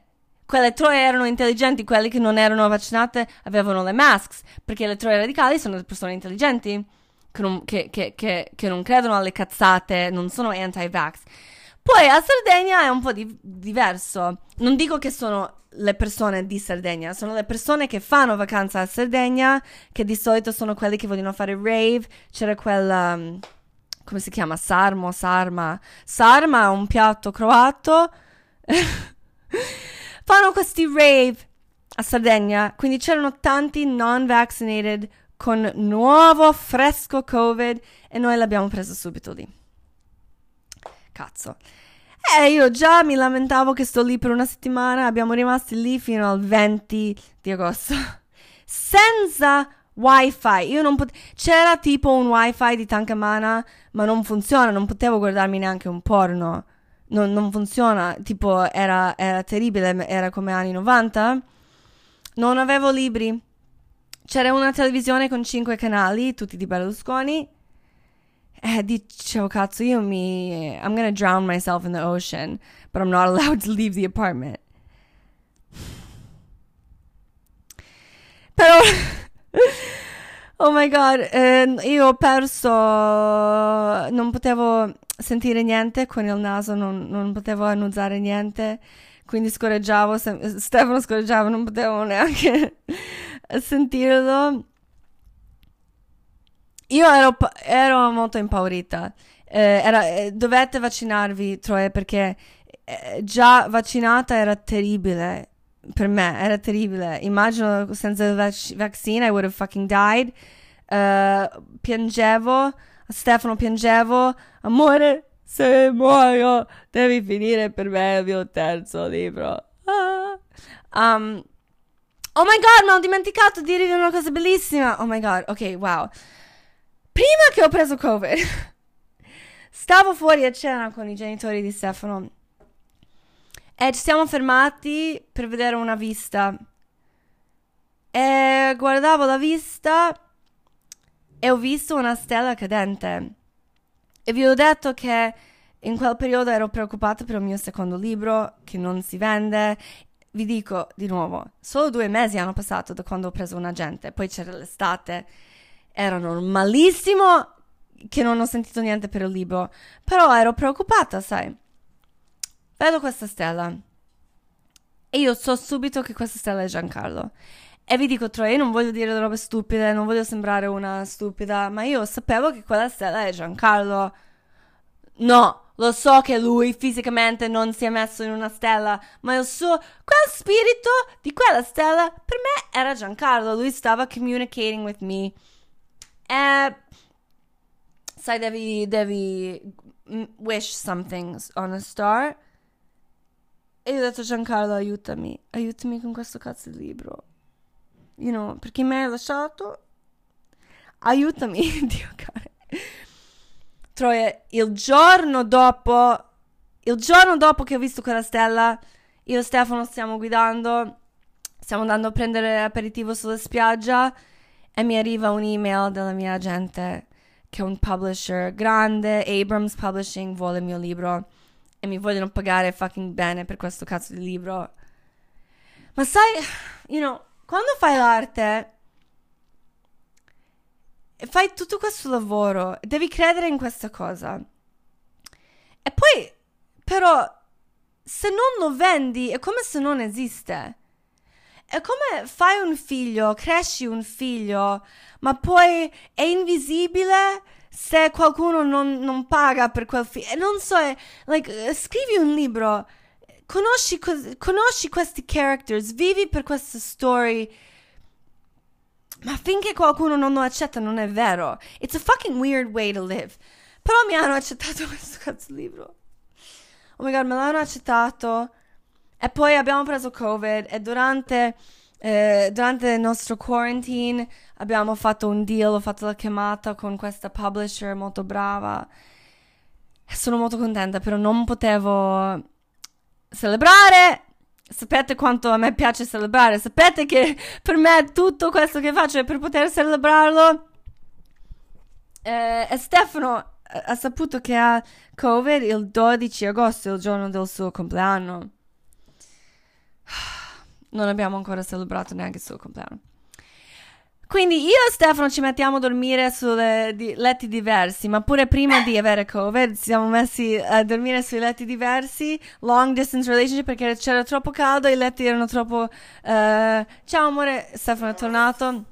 Sto raccontando che mi sono messa a dormire sul letto diverso. Non era letto. Lui si mette nel letto e io mi metto nel. C'è un divano vicino al balcone. Tipo, dormivo sul balcone, divano letto. Ah, poi c'era questa famiglia malata. Quindi noi siamo chiusi in questo appartamento in Sardegna quando c'è caldo e tutto. E siamo in questo appartamento dove si sente tutto. Si sentono le scoregge dall'appartamento vicino. Vicino a noi c'era questa famiglia che si ama troppo. Non dico che si scopavano, ma quasi. C'era questa famiglia di tipo due figli, mamma, papà, forse anche un amico. E stavamo chiusi in casa, io e Stefano non, non, non, potevamo metterci sul balcone mai, tranne quando io dormivo sul balcone quasi, perché c'era sempre questa casa di famiglia che, che, che, che, si ama, che parla. Io dicevo, ma perché non fate come una famiglia normale? Perché non litigate? Perché non, perché non vi odiate? Come mai eh, eh, i figli stanno parlando con i genitori tutto il giorno? Qualcosa non va bene. E tutto il giorno io e Stefano chiusi lì dobbiamo ascoltare questa famiglia. Stefano, quasi. Io non capivo tanto bene cosa dicevano, neanche perché erano del sud or some shit. no, io non capisco nessuno italiano, ma non capisco me stesso ora mentre parlo, ma Stefano li capiva molto bene. Stefano cominciava quasi, quasi litigando con loro, parlando con loro. Sai quando c'è uno per strada che sta parlando con se stesso? Stefano stava rispondendo a loro, conversando con loro, ma lui dalla sua stanza e loro dalla loro stanza. Oh my god, it was um It was crazy. Poi Fabio Volo mi scrive. Io non ho messo screenshot su tutto perché um, non volevo fare un'altra roba di Instagram del genere perché it's too much e poi avevo un internet di merda, non potevo farlo neanche. Ma in Sardegna, prima di sapere che ho Covid, ho fatto questo video uh, in cui prendo in giro Fabio Volo. E Fabio Volo mi scrive e mi dice, ah, forse posso, vi dico, vi dico, ve lo trovo adesso online, la nostra conversazione. Vi trovo adesso online la nostra conversazione. Lui mi scrive uh, la cosa più boomer um, che c'è, un, un response. Dove cazzo trovo il suo messaggio? Scusami, io non so come faccio questo. I search Fabio Volo e va sulla sua pagina. Perché non va su amore? Uh, ok, non so come farlo. Uh, perché sto sul computer, sto guardando sul computer, sto registrando sul cellulare. non- Vabbè, lui mi scrive un ha- uh, uh, laughing emoji e tipo thumbs up. Io dico a lui ciao Troia. E lui m- mi fa ancora la faccia che ride e piange. It's like the boomer emoji. E io a questo punto dico, io odio lui, ovviamente. Noi odiamo tutto quello per what he stands for. Però, eh, cosa noi vogliamo, Troia? Noi vogliamo che il nostro messaggio vive eh, in ogni modo possibile, noi vogliamo spread our message. Io non sono contro parlare con ogni tipo di persona, forse pure fare amicizia con ogni tipo di persona. Io ho, infatti, ho provato a fare un, un podcast o un'intervista con Beppe Savegnini, così parliamo insieme di questa cosa. Lui ovviamente ha rifiutato perché non ha le palle. Ho detto, faccio la cattiva con Fabio Volo o provo a mandare a lui il mio libro. Così forse impara come scrivere. Forse impara come scrivere pure una donna femminile, una, una character femminile. Scrivo vuoi che ti mando il libro? E lui sì, ma poi lui dice, questo non è l'inizio di una storia tra, tra di noi. Tu non sei il mio type, il mio tipo. La mia ti- Come si dice, amore? Come l'ha, dit- come l'ha detto lui? Il mio tipo. Io dico, ma stai, stai scherzando? Like, io non sapevo come rispondere, che questi tipi, questi tipi come lui, che subito, anche se tu non sei mica interessato, lui ha scritto a me, io ho preso lui in giro, lui ha scritto in me, a me, io ho chiesto una roba professional, ti mando il libro, che loro vogliono subito eh, reject you, anche se tu non sei neanche interested. È un modo che fanno questi tipi di uomini sfigati. They reject women, insultano le donne, così quella donna sente che deve fare piacere a lui e poi lui la scopa o whatever. Io dico a lui, guarda vecchio, io sono sposata ma poi tu sei troppo vecchio per me. E lui scrive, ah ma non sono vecchio, tu sei una ragazzina. Non pensa a te. Comunque ho detto, vabbè ti mando il libro, eh, magari ti ispira you know, a scrivere e lui mi dice io non mi ispiro, io, io solo rubo. che tristezza. Anyway, noi finalmente dopo un mese quasi di quarantena in questo appartamento ehm, senza internet, senza, senza wifi, senza AC, torniamo a Los Angeles viene mio papà, viene Winko, tutto bello, ma vi dico Troie che ho ancora un po' di symptoms di Covid, siamo negativi ovviamente, ma mi sento ancora questo brain fog, non riesco a eh, ricordare bene le cose, um, sono un po', un po' lenta, un po' stupida, quindi eh, dovete stare molto attenti. Ah, cazzo, un'altra pagina di notes. Perché, ok, io, io ho fatto 10 pagine di notes e poi ovviamente faccio, faccio improvisation con queste podcast. Ho adesso visto che ho un'altra pagina in cui parlo di quello che succede a Af- Afghanistan. Ma io sono troppo stanca adesso. Dico solo questo. Il prossimo podcast. Dico solo questo. Qualche volta la guerra è eh, l'unica cosa che puoi fare. E secondo me qualche volta le donne devono uccidere. E io spero che le donne lì cominciano a uccidere i uomini. Eh, è l'unico modo. Ehm, no, io, io, fare la guerra lì all'inizio era sbagliato di America. Io sono andata a quel protest quando avevo 14 anni, quando stava iniziando la guerra. Era sbagliato. Ma ora che sono stati lì, hanno già. They fucked everything up. Non puoi andare via, non puoi lasciare lì le donne, non puoi lasciare lì le persone da soli. Io so che sì, eh, l'army americano ha messo soldi per l'army di Afghanistan di poter combattere quelli di Taliban e l'army di Afghanistan non ha fatto un cazzo. Sì, perché l'army di Afghanistan sono uomini che per loro non è così pesante questa cosa. L'army di America doveva dare a ogni donna in Afghanistan una fucking pistola. Non dovevano fare niente con l'army di Afghanistan. Dovevano solo f- inse- in- insegnare alle donne a fare com- combat-, combat. E adesso li abbiamo lasciato lì. da sole in, in hell. In America l'abortion is getting illegal again, quasi quasi, poco poco. E noi donne davvero dobbiamo dobbiamo diventare molto più cattive e dobbiamo metterci insieme anche se non siamo d'accordo con tutte le cose. You know, le donne anche terribili comunque abbiamo, abbiamo se sei nata con quel corpo di donna, anche se, anche se, anche se sei un trans man, ma se sei nata così, e poi ovviamente I, I include trans women in this, ma se sei nata con questo corpo, quel corpo ti può rovinare la vita solo perché hai quel corpo. Quel corpo è la ragione per cui quel ristorante non mi ha voluto dare i prezzi, anche se io ho voluto pagare quella cena. Questo corpo è la ragione per cui Beppe Savignini non mi ha rispettato quando ha scritto un articolo su di me. Questo corpo è la ragione per cui quel tipo a mestre eh, voleva heckle me, voleva rovinare tutto il discorso super importante che abbiamo uh, avuto. Questo corpo è la ragione per cui, you know, a Napoli comunque non è che potevo camminare vestita come ero vestita da sola.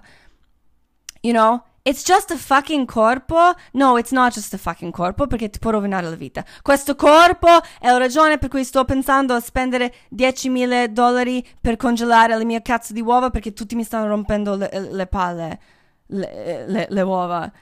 You know, questo corpo è la ragione per cui un, un fotografo, uh, you know, importante mi fa le foto e io subito sto cercando co- quanto costano under eye fillers. Perché il mio corpo ha solo quel valore. You know?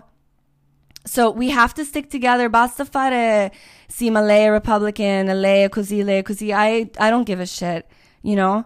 Io prima, prima faccio guerra per, per tutte le persone, tutte le persone che sono nate con questi problemi e anche se non, anche se non si sentono attaccati a questo corpo, anche specialmente se non si sentono attaccate al loro corpo. Um, e basta, non, non ho più. Adesso de- devo vestirmi perché stiamo andando a un Google Bordello concert e mi metto vestita molto bene e provo a ballare e provo finalmente a celebrare tutto perché è la prima volta che usciamo do- do- dopo tutto questo tempo. E vado con mio uomo bravo perché ci sono uomini bravi, ci sono tanti uomini bravi che forse possono aiutare noi se noi sappiamo come chiedere il giusto aiuto che è forse aiuto violente. Andiamo Troie! Oh, grazie che siete stati con me sul podcast più lungo del mondo. Ehm, amore, saluto le Troie. takes one hour to go to the concert. Amore, saluto le Troie! Ciao Troia, ci vuole un'ora per andare al concerto. Eh, siamo in ritardo. Non No. facciamo cena prima. No, no, mangiamo coreano. Mangiamo coreano e Yeah. poi andiamo. yay. Ti fanno mettere sul grill tutto quello che vuoi. È la Ehi. versione coreana di una scarpa fritta. Facciamo, facciamo un bacio. Mua. Facciamo. Ciao Troie! Siete le mie Troie radicali. Io sono la vostra mamma radicale. Vi amo tantissimo. È stato bellissimo conoscervi. Davvero bello. Vi amo. Ciao ciao.